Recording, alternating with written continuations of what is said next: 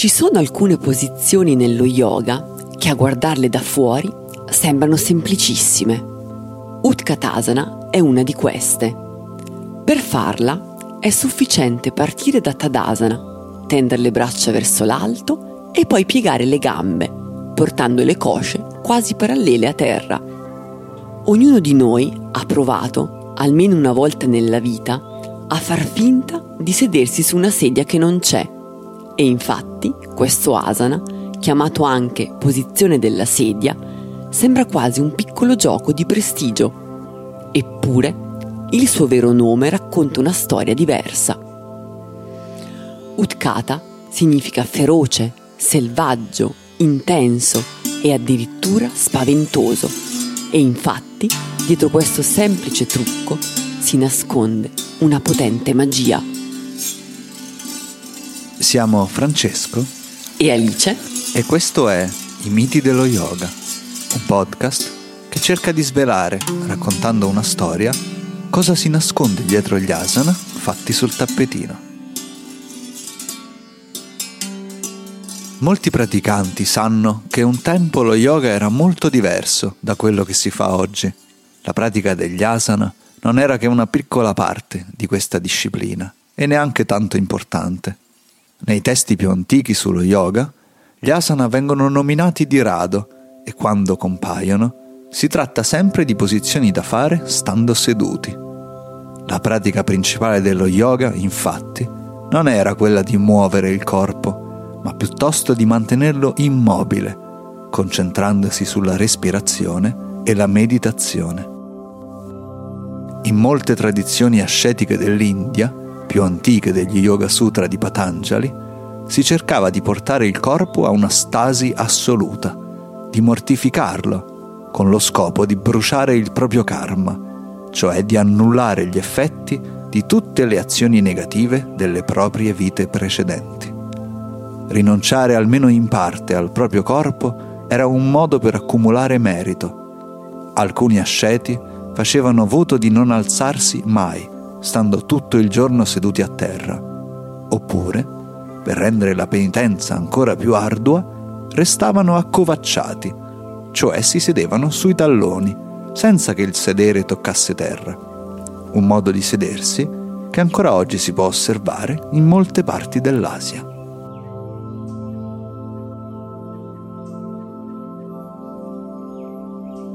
Questa abitudine spesso risulta strana e scomoda agli occidentali e se veniva considerata una pratica ascetica, forse era scomoda anche per quegli antichi praticanti che però la ritenevano una delle pratiche fondamentali dello yoga. A quanto pare lo stesso Buddha, prima di risvegliarsi, si dedicò a simili pratiche, prima di decidere che nessuna di esse lo avrebbe condotto alla liberazione. Eppure, secondo la tradizione Jaina, un altro grande antico gruppo religioso dell'India, qualcuno ci riuscì. In un'opera chiamata proprio Yoga Shastra, l'insegnamento sullo yoga, si dice che il grande saggio Mahavira, ultimo maestro del Jainismo e contemporaneo del Buddha, raggiunse la conoscenza perfetta proprio stando accovacciato in una posizione che il testo chiama Utkatikasana. C'è però un insieme di persone che conosce molto bene questa posizione e che fin dall'antichità l'ha usata per partorire o semplicemente per andare in bagno. Sono le donne, ovviamente, che conoscono bene la fatica di doversi conquistare un posto nel mondo, di doversi sedere su una sedia che non c'è Sarà per questo, forse, che la più feroce, selvaggia e invincibile tra le divinità del pantheon induista non ha l'aspetto di un uomo, ma quello di una donna.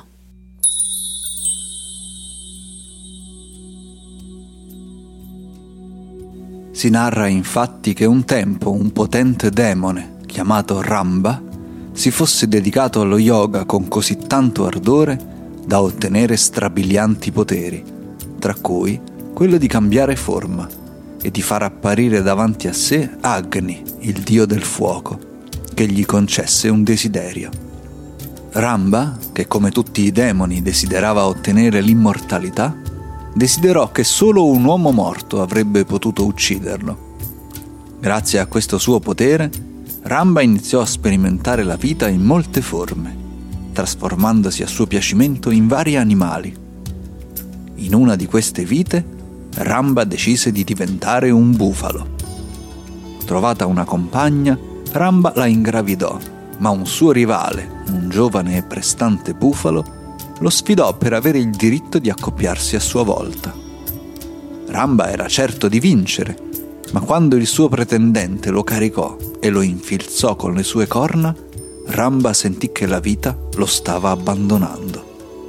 Quel giovane bufalo, infatti, in una vita precedente era stato un uomo, perciò Ramba, tecnicamente, venne ucciso da un uomo già morto. Quando la bufala partorì, ne uscì fuori Mahishasura, il demone bufalo. Il figlio di Ramba aveva conosciuto nel grembo l'assurda fine di suo padre e anche lui aveva la capacità di mutare forma. Deciso a non fare la stessa fine, si dedicò allo yoga con incredibile disciplina e quando Agni, il dio del fuoco, apparve anche a lui, sapeva già cosa desiderare. Chiese che nessun uomo e nessun dio né morto né vivo potessero ucciderlo, e il fuoco acconsentì. Inebriato dal suo potere, Mahishasura mise insieme un esercito di demoni e mosse guerra contro gli dei, i quali, sbalorditi, si accorsero di non poterlo sconfiggere e furono costretti a ritirarsi. Seduti in assemblea, gli dei iniziarono a discutere sul da farsi. Brahma invocava l'intervento di Shiva.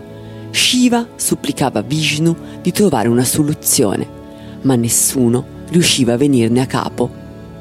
Gli dei, seduti in circolo, sospiravano e sbuffavano copiosamente, finché il loro fiato non iniziò a condensarsi sopra le loro teste, sotto forma di una nuvola carica di rabbia da quel cielo tonante scese all'improvviso una dea.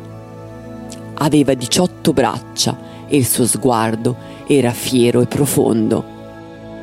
Non appena la videro, gli dei seppero subito che quella era la loro speranza.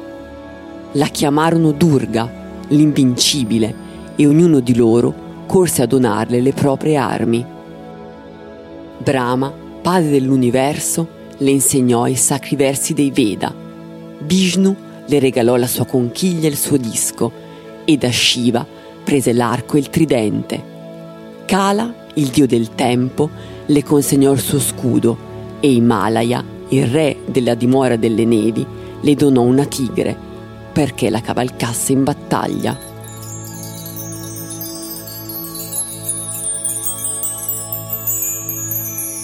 Armata di ogni potere, Durga mosse guerra a Mahishasura e al suo esercito di demoni e subito iniziò a far strage di nemici. Mahishasura, vedendola arrivare, si trasformò in bufalo e decise di fuggire. Ma Durga, balzando sulla sua tigre, gli fu subito accanto e lo catturò con un cappio, come si fa con un vitello. Era l'arma donatale da Yama, il dio della morte la corda che stringe il collo di tutti i mortali. Terrorizzato, il demone si trasformò in leone e saltò attraverso il cappio, come un animale da circo. Ma Durga, con un colpo di spada, gli tagliò la testa. Mahishasura, però, aveva fatto in tempo a tramutarsi di nuovo. Dalla pelliccia vuota del leone saltò fuori un gigante armato di spada le frecce di Durga però lo tenevano a distanza e il demone allora si tramutò in un enorme elefante per afferrarla con la sua proboscide. Ma la dea gliela troncò di netto con la spada. Furioso, Mahishasura riprese la sua forma di bufalo, ma adesso era così grande che coi suoi zoccoli faceva tremare la terra e con le sue corna sradicava le montagne. La dea Durga facendosi largo in quella pioggia di pietre, spronò la sua tigre e balzò in groppa al bufalo gigante. con il tridente di Shiva stretto in pugno, infilzò il bufalo e lo inchiodò a terra. Poi con un sol colpo gli tagliò il collo. Il sangue del bufalo la investì e la colorò di rosso, poi si sparse per tutta la terra. Con un muggito di dolore, il demone Mahishasura tentò di scappare da quella orribile ferita, ma non appena la sua testa spuntò fuori dal corpo del bufalo, Durga lo decapitò ed egli morì.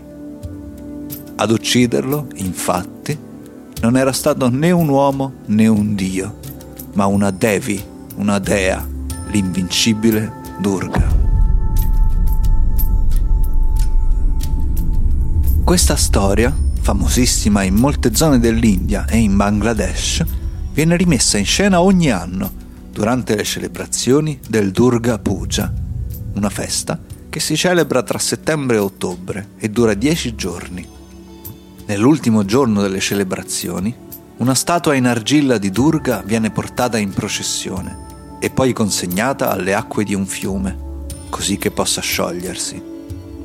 Così la dea si riunisce a Shiva, suo consorte, e la sua Shakti, la capacità di difendere e amministrare la vita, torna a scorrere in tutte le cose. In quel giorno le donne sposate, riflesso terreno della dea, si colorano il diviso di rosso con la pasta di curcuma, in ricordo del sangue versato da Durga.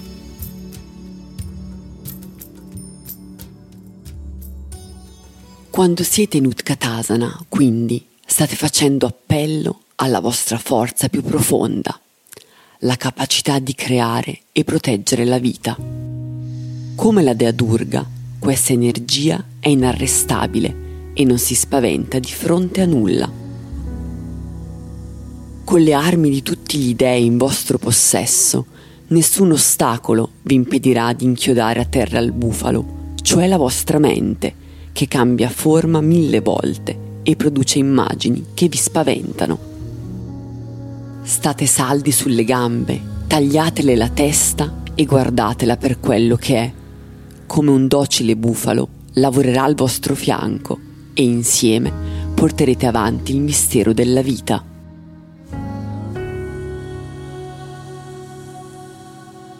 Avete ascoltato I miti dello yoga, un podcast che cerca di svelare, raccontando una storia, cosa si nasconde dietro gli asana fatti sul tappetino.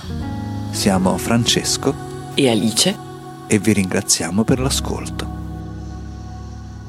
I miti dello yoga è un podcast scritto da Francesco Lo Sapio, con le voci di Francesco Lo Sapio e Alice Merlini. La post-produzione audio è di Matteo Scandolin. Se il podcast vi è piaciuto, potete iscrivervi alla nostra newsletter. Andate su imitidelloyoga.substack.com o cliccate sul link in descrizione, così saprete sempre quando esce un nuovo episodio.